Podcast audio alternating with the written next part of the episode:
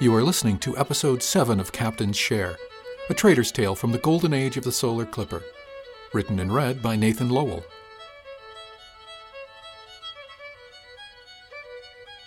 Chapter 18 Diurnia Orbital, 2372, January 9th. Philip Delman met me promptly at the front door of Jimmy's at 1900. He was in civvies, but I was still in my khakis. I was pretty sure we wouldn't evoke the slightest comment. We went in, and the maitre d' seated us almost immediately. We were unfashionably early for fine dining on the orbital, which was just the way I preferred it. I almost felt bad for the crew aboard. Wyatt had taken a chance and stretched his culinary wings for the evening meal. He'd skipped the can of soup and opened a can of beans instead. I very purposefully did not offer critique on his efforts, preferring to acquire adequate information before taking remedial action. We ordered, and while the drinks were being drawn, Philip opened the conversational gambit with a classic. So, how was your first day at the office? I don't remember the last time twelve stans went by so fast. How about you? The Tinker adapting to you? That crew is amazing, Ishmael. You are right. Bear is formidable, and Kazianenko is brilliant. He shook his head in wonder and turned eagerly to allow the waiter to place a pre-prandial cocktail in front of him. Any lines on a new second? He nodded. Yes, I'm meeting with one in the morning. The company posted yesterday, and his name came up today, so we're hoping we'll be simpatico and we'll be getting underway the day after. How about you? I could have sworn he smirked into his highball. How's the crew treating you? Not too bad, actually. I do have some questions for you. I dare say. He was smiling at me. What's with Wyatt and the food? Oh, his opening cans? Well, that and the freezer's full of chow that's never been used. Freezer's full? Yeah. Three freezers in the galley store sections are full of food that's been there for something like 18 months. If the inventories are right, there's only a dozen kilograms missing from the original shipments. Oh, I'm sure the inventories are right. That man can count with the best. What he can't do is think. I sipped my own drink as the first course was delivered to the table. I had a nice salad of greens dressed with oil and balsamic vinegar. Philip had the soup. When the waiter had gone, I followed up. Interesting observation. Do you know why he won't carry a tablet? Oh, yes, he drops them repeatedly. Maddening thing. Any idea why? I mean, we all drop them occasionally. I had, in fact, dropped mine exactly three times since I got my current upgrade almost five stan years before. Delman shook his head. No, not really. They're pretty heavily armored, so how he manages to break it is beyond me. I moved on. So what do you think of his cargo picking? Delman finished with the sup of soup he was taking before replying. That was probably the single most aggravating thing he did. It seemed like we were always in port, six or seven days, occasionally eight or nine, while he looked for a cargo, and when he found one, it was almost always a low yield box of nothing. Almost like he just took the first thing on the open cargo list that the ship could handle?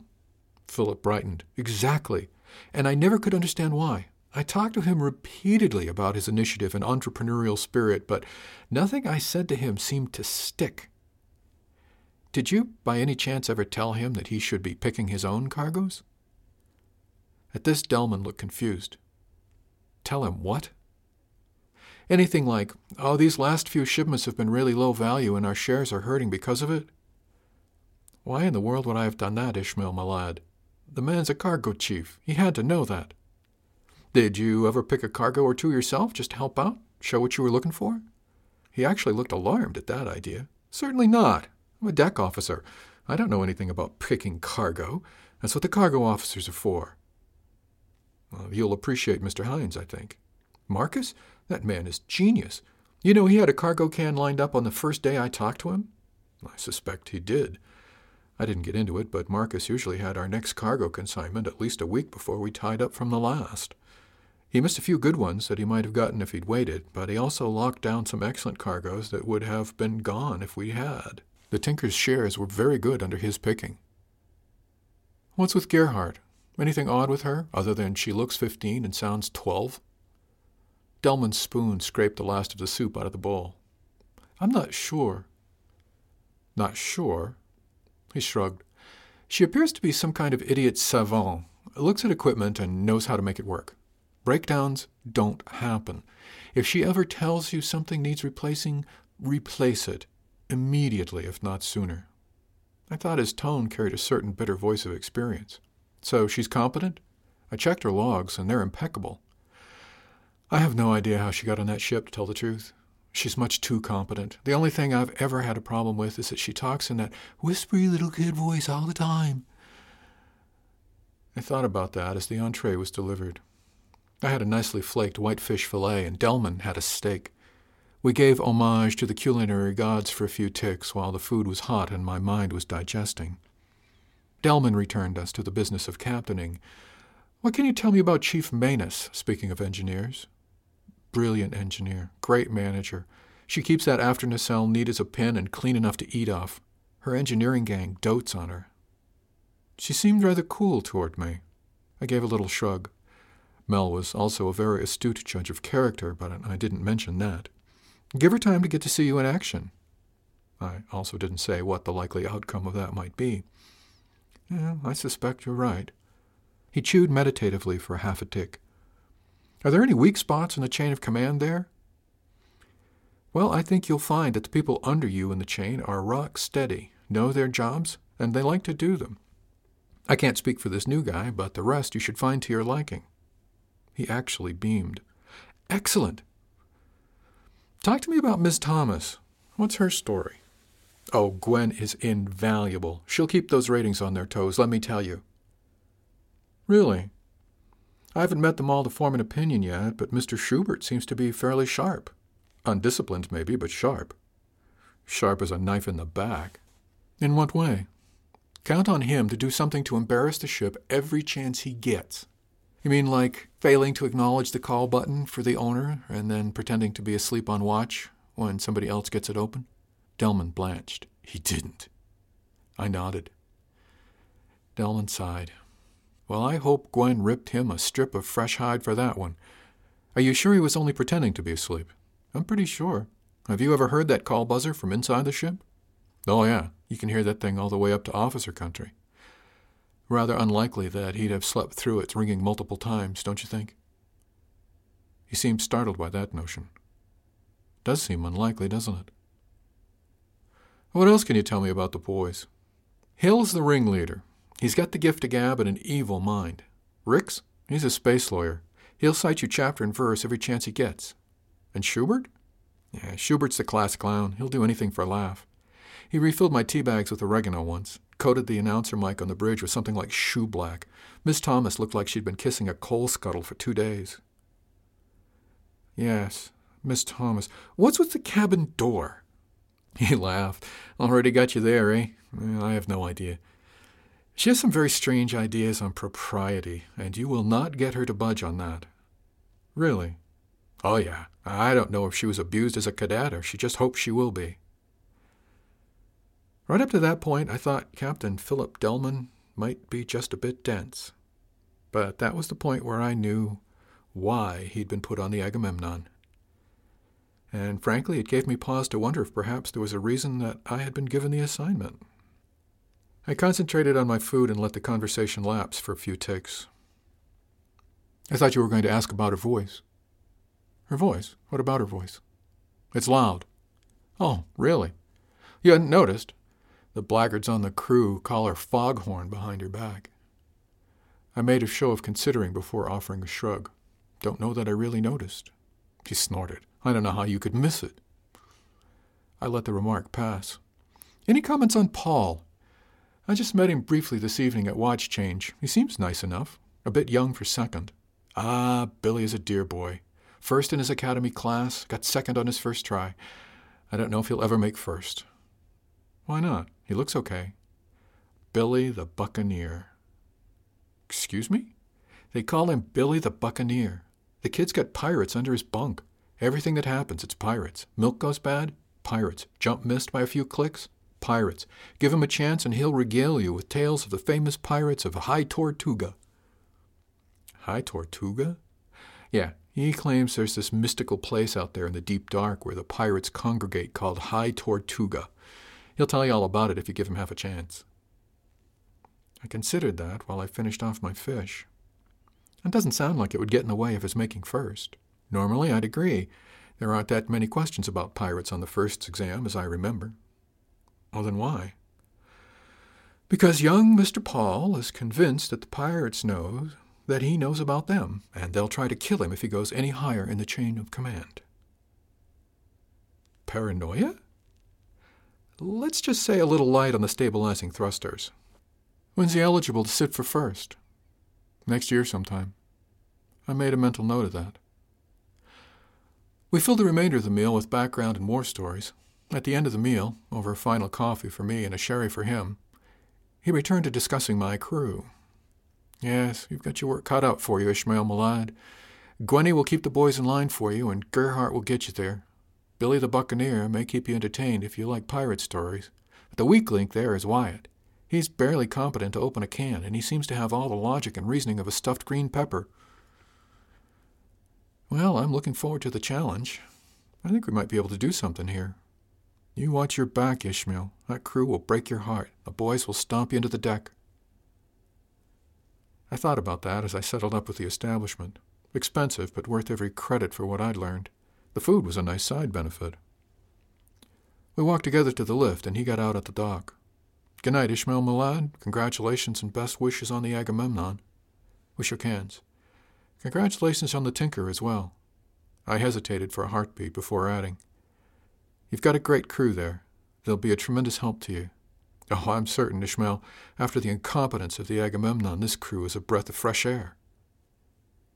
The lift doors closed, and I pulled out my tablet to admire the menu that Wyatt had sent me just before I'd left the ship. Not only did he have a menu, when I went back to him and asked him to plan it using only the food stocks available in the ship's inventory, he'd had it revised in less than half a stan. Not bad work for a stuffed green pepper. I said it just as the lift opened on 07. The stationer waiting there blinked once. Excuse me, Captain? I smiled and shook my head. Well, nothing. Bad habit I have of talking to myself. She smiled in reply and stepped into the car as I stepped off. I hurried to her apartment to change into civvies before heading over to the Miller Moth. I wanted to visit with Jen for a while, and she'd be working until 0200. I knew from experience that if I sat on the end of the bar, we'd be able to chat and visit between customers. It was a pleasant way to spend the evening. In two shakes, I'd stripped off my uniform and started rummaging in the closet. I grabbed my favorite pair of jeans and went through the hangers looking for a shirt. I grabbed a handy one and slipped it off the hanger and onto my shoulders in one smooth movement. I looked at it in the mirror while I buttoned and had one of those odd moments of blankness. I'm good with clothes, but I could not for the life of me remember when I'd gotten it. It fit a bit snugly about the shoulders and loose around the waist. And I hated clothes that didn't fit right. I must have gotten it so long ago I'd misplaced the mental receipt, and when it didn't fit, it got pushed to the back of the closet. I shrugged off the lapse. It was good enough to suit the purpose. I tugged on my boots and headed down to the pub to chat up that gorgeous woman who I was pretty sure I'd be sleeping with later. That thought gave me a warm smile.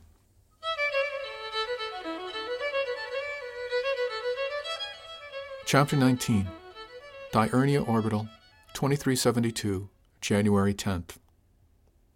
My tablet started beeping me awake almost before I got to sleep. I suspected I'd made a tactical blunder by sitting with Jen at the bar until she and George closed up at 0200, and then we'd come back home for what might most charitably have been characterized as falling on each other like animals, repeatedly. The beeping was my conscience, and my penance would be a day of duty without sleep.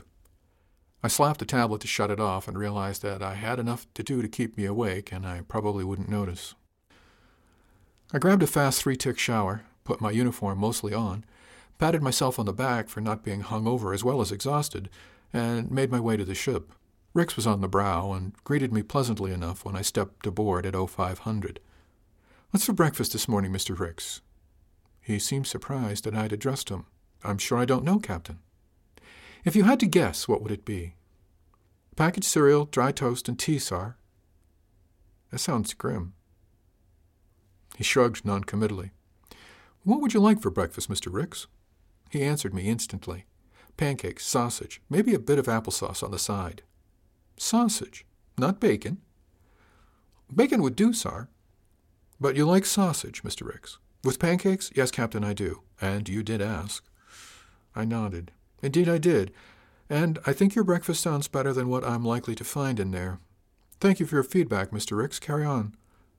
I headed into the ship and up to the cabin. My cabin. The glow from the station's skin outside was more than enough light for me to change out of my khakis and into a ship suit.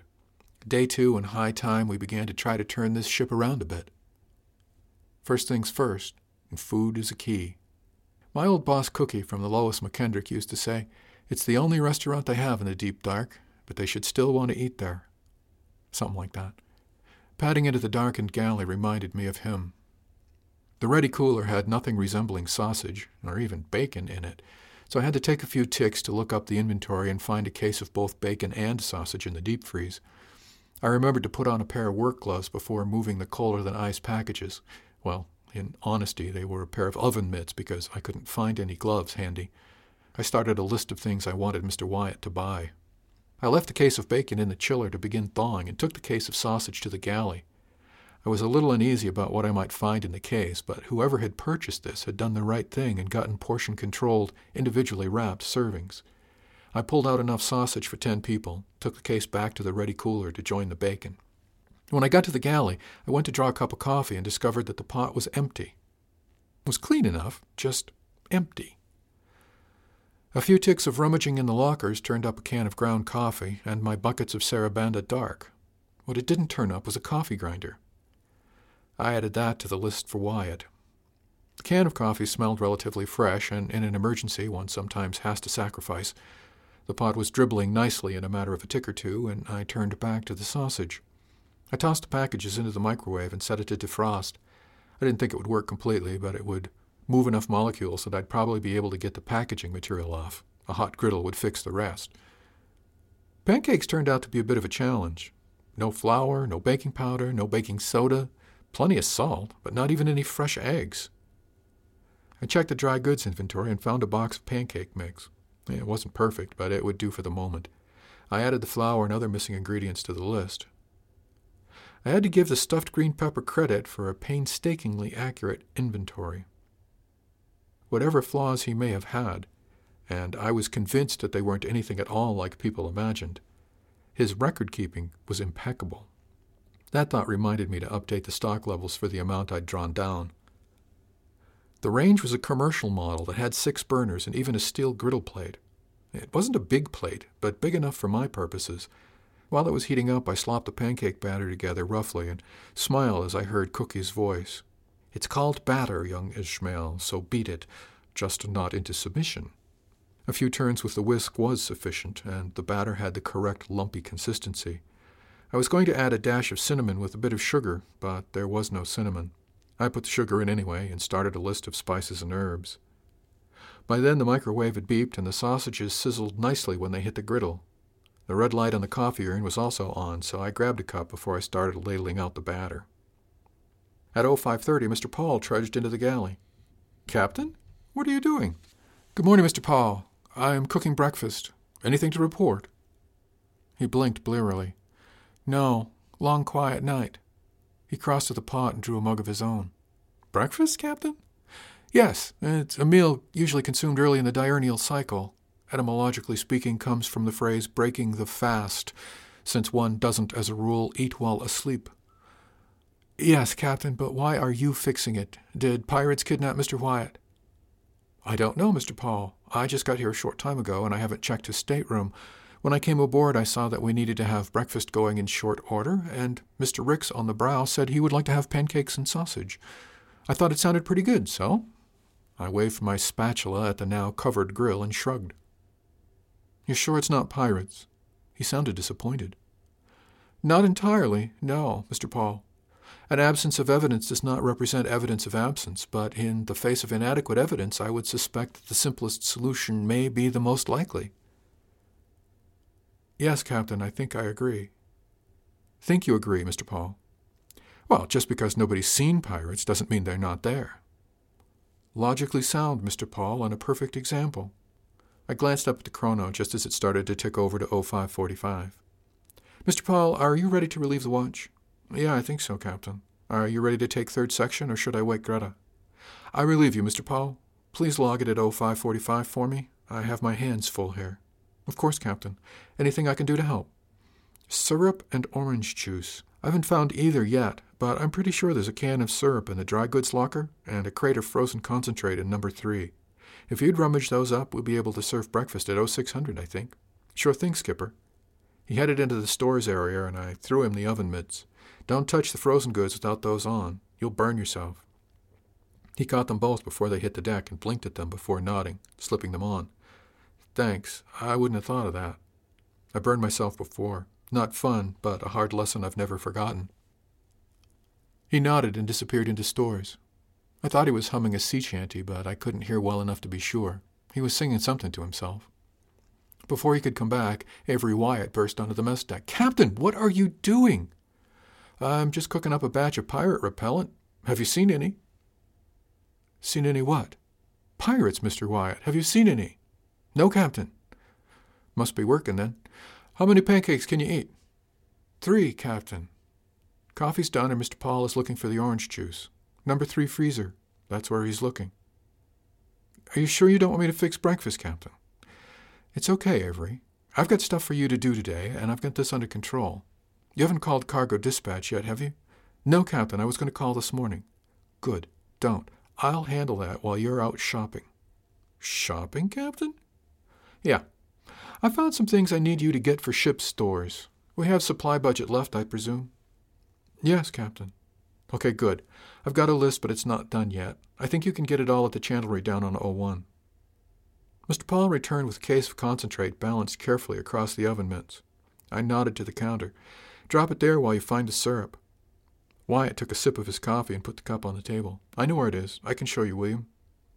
They went back, and I could hear them rummaging around back there. I grinned into my griddle, pulled a few more pancakes off onto a warming pan. An able spacer I didn't recognize stumbled onto the mess deck. I turned to face him. You must be Mr. Hill. I am? And who would you be when you're at home? You don't get out much, do you, Mr. Hill? What? I'll be your OD this morning, Mr. Hill. I nodded at the chronometer. And if you haven't relieved Mr. Ricks already, you're late on the brow. Oh, and you can call me Captain. It's not my name, but use it until you've mastered the knack.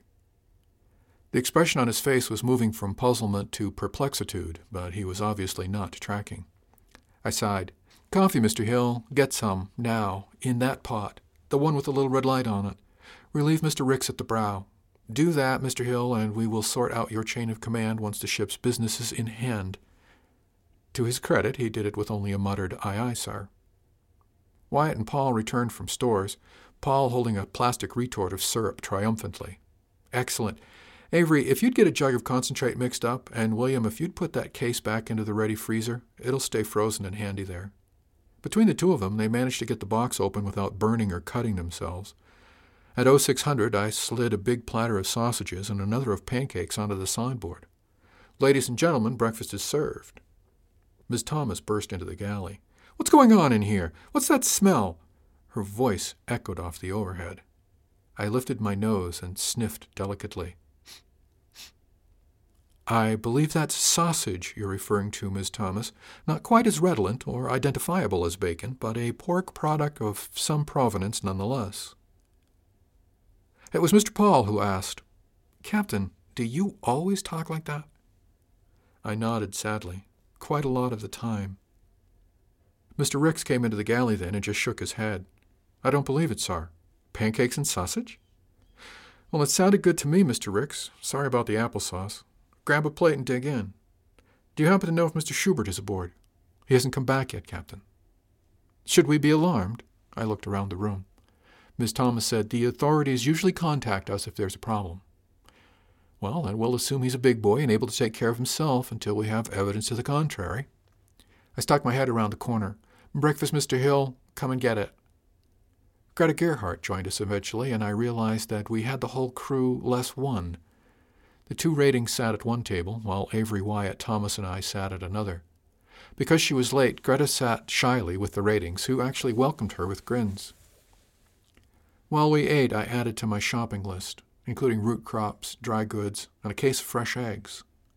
I also added some notes about changes I needed in the ship. Chapter 20 Diurnia Orbital 2372 January 10th. Breakfast cleanup was minimal. The mid-watch headed for their bunks, while the off-watch wandered off. The chief went down to engineering, and I settled with Mr. Wyatt at one of the tables to go over my requirements. He accepted the list without question and headed for the chandlery. That left me to deal with Mr. Hill. I ambled out to the brow, and Mr. Hill looked up from his reading. The screen in front of him didn't have anything in particular on it. It looked like some kind of novel. A little light reading, Mr. Hill. I'm allowed, sir. Yes, you certainly are, Mr. Hill. Anything to report? No, sir. His voice carried the sneer that his face clearly showed. Do we have a problem, Mr. Hill? No, sir. We do not have a problem. He put special emphasis on the we. Very well, then, Mr. Hill. Do you have a problem? No, sir. I do not have a problem. Are you certain, Mr. Hill? Quite, sir. Excellent, Mr. Hill. I think we'll get along famously. I turned to go, and behind me he spoke again. It won't work, you know, sir. I didn't turn back to him. What's that, Mr. Hill? You're coming in here all buddy-buddy, making nice. It won't work. The pause was deliberate. Sar. I did turn to him then. Mr. Hill, I'm not sure what you're implying, but let me assure you that the only agenda I have on this ship is to make it into an effective and efficient money-making machine. I'll need everybody's help to make that happen. So as for making it work, as you so charmingly put it, let me assure you, it will work. You think a little pancake breakfast is going to turn it around? Mr. Hill, that should be you think a little pancake breakfast is going to turn it around, SAR. What? Try again, Mr. Hill. Use SAR or Captain. SAR? Much better, Mr. Hill. Now, as to your question, no, I don't think a little pancake breakfast is going to turn it around. I think we have a lot of work ahead, and I believe your role in that effort will be key. He sniggered. What, Mr. Hill, you don't feel like you're a member of this crew? Oh, yeah, I'm a member, sir. Lowest of the low, but a member. Actually, I believe that ordinary spacer Ricks holds that distinction on this ship, Mr. Hill, but what's your point? Well, sir, you don't see any of us calling the shots, do you? And as for being a money-making machine, Wyatt couldn't pick his nose, let alone a decent cargo. That's Mr. Wyatt, Mr. Hill. And do you think you could pick a cargo any better? Sar, a blind lemur could pick cargoes better than Mr. Wyatt. Would you care to make a little wager, Mr. Hill? What? Almost. Try again, Mr. Hill. Sar? I knew you could do it. I asked if you wanted to bet that you could outpick Mr. Wyatt on cargoes. What's the bet? He remembered after a short pause. Sar. Hmm, good question. What kind of stakes do you think, Mr. Hill? You're serious? I waited, and he added, Sar. Very, Mr. Hill. He looked at me for a long moment. I'm not sure what calculus he was solving.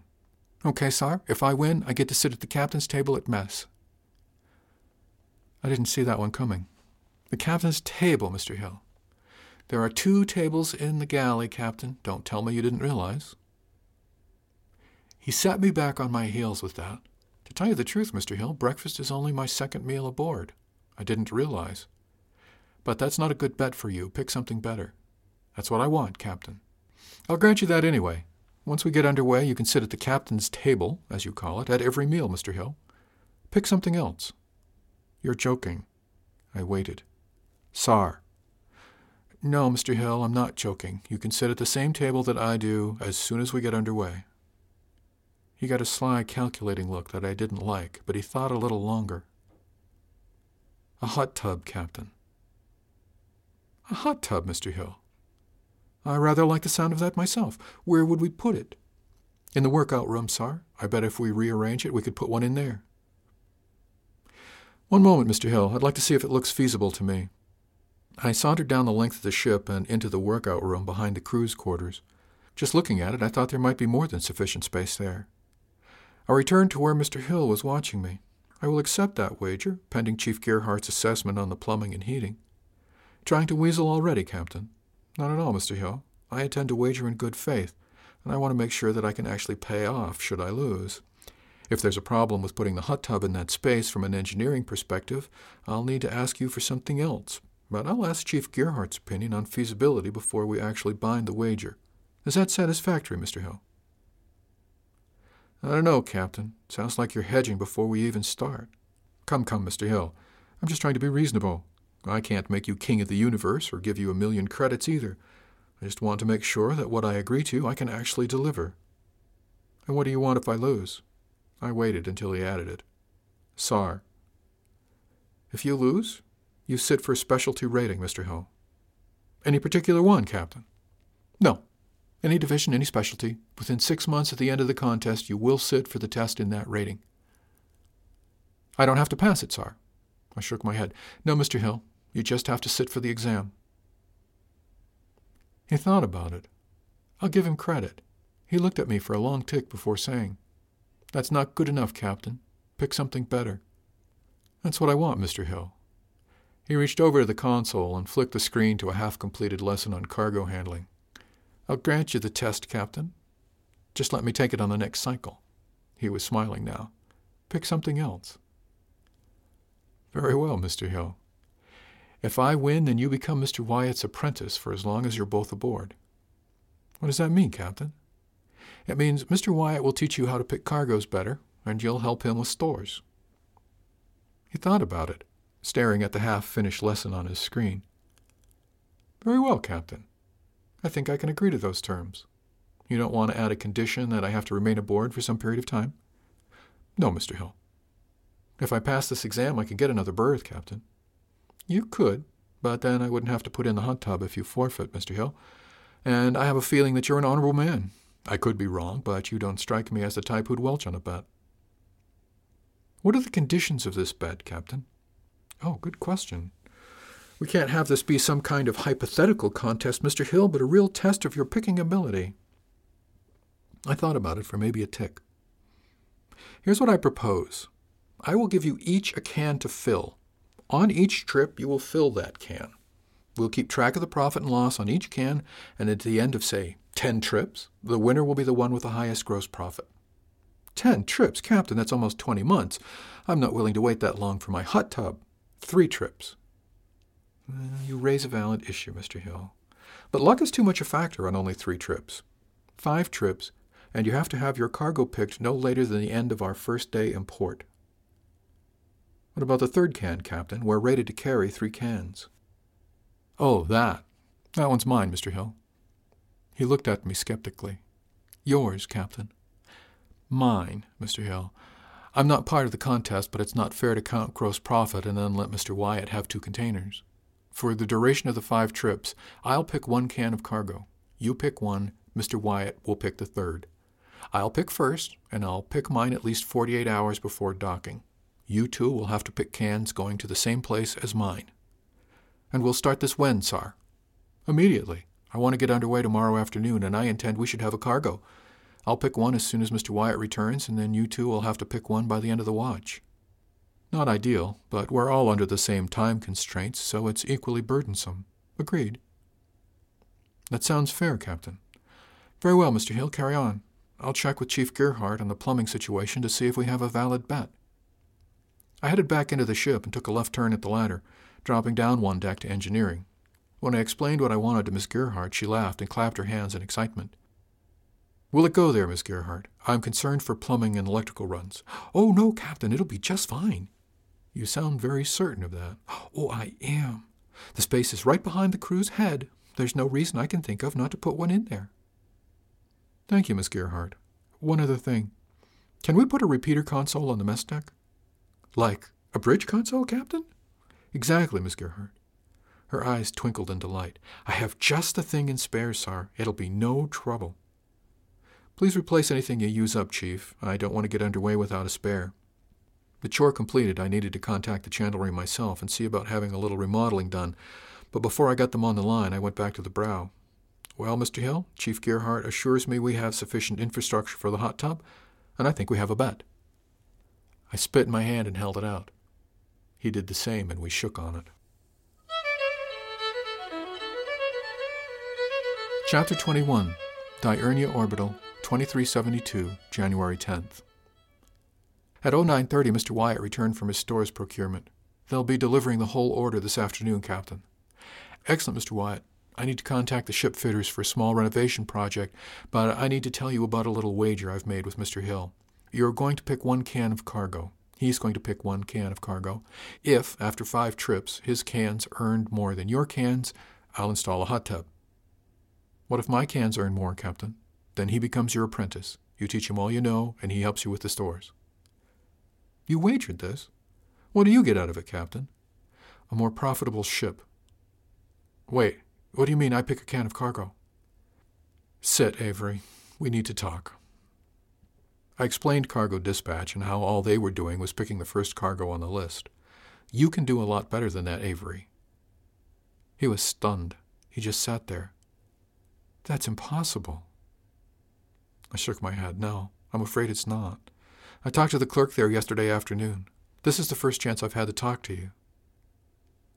Avery screwed up his face and leaned across the table so he could talk softly. But, Captain, I don't know the first thing about picking cargoes.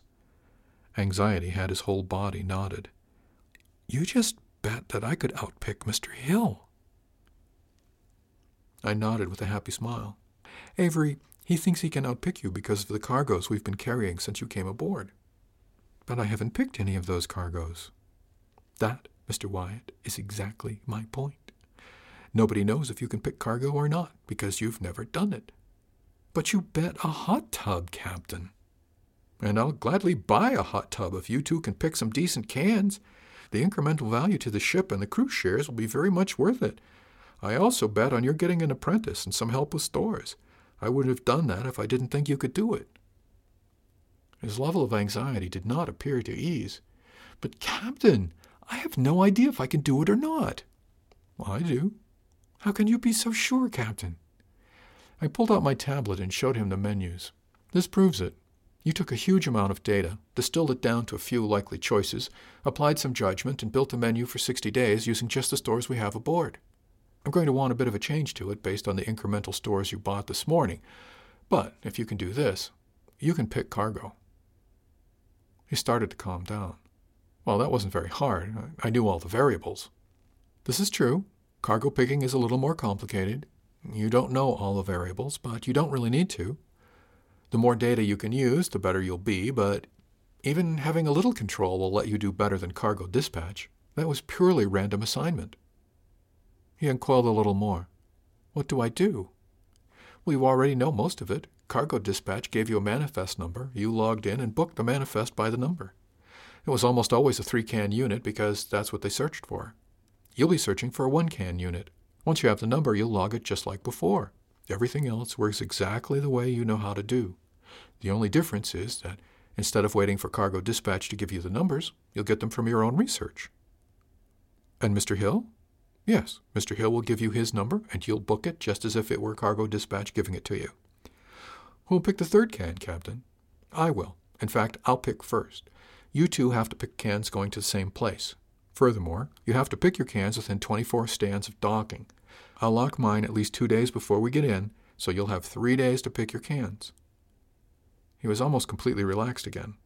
I really can't lose, can I, Captain? No, Mr. Wyatt, you can't lose because you have no dog in this fight. I'm the one who's betting with Mr. Hill. You're just the innocent bystander. And I can't lose either, because no matter who makes more money, the ship wins. But I do have a problem. I need to pick a can going somewhere because you need to pick your can before the end of this watch. What? How am I supposed to do that? I pulled up my tablet and had it display the current ready cargoes in the station net. I filtered for one can loads ready for shipment immediately. I scanned down the list looking for a value higher than the average.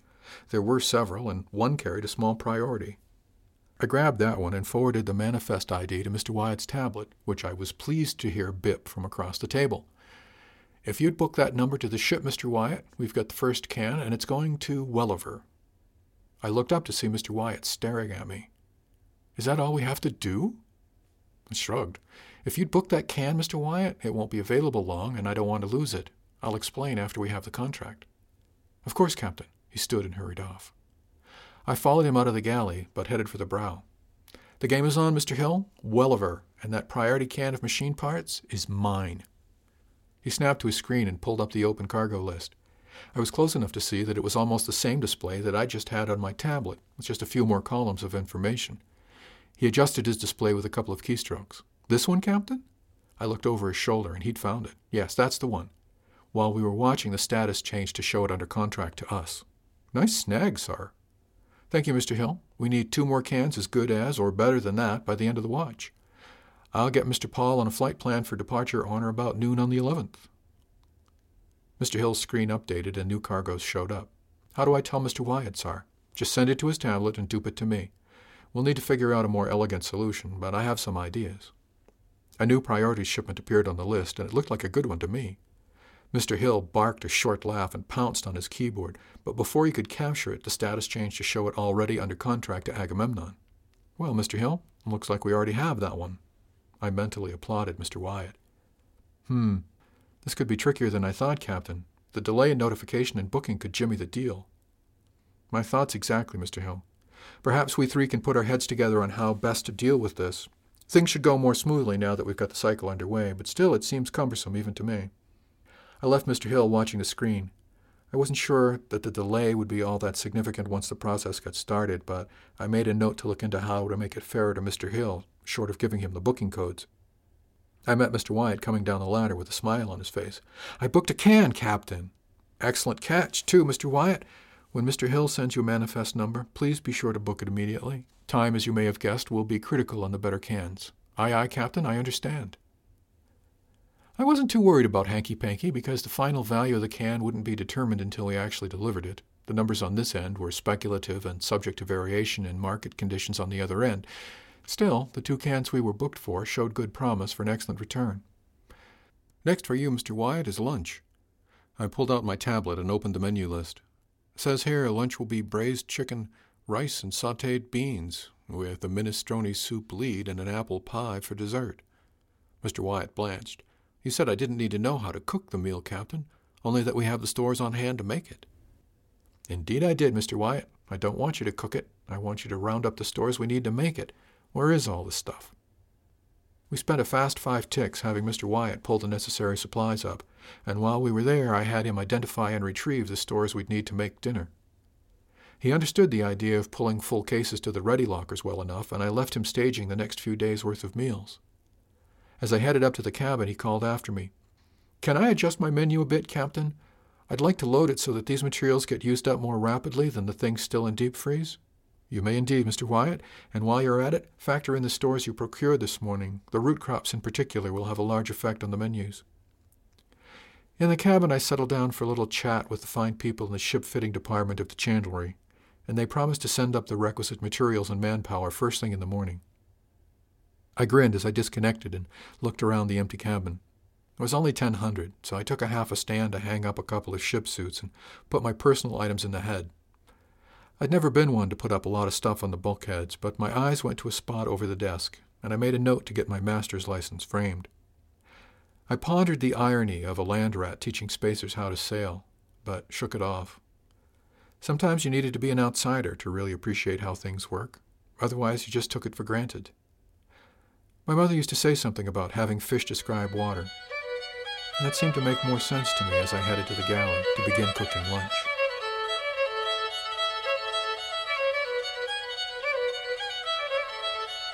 Thanks for listening to Captain's Share, a trader's tale from the golden age of the solar clipper.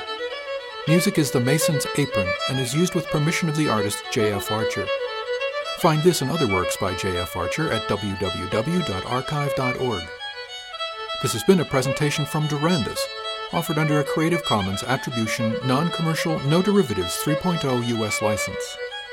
For more information on the Golden Age, visit www.solarclipper.com.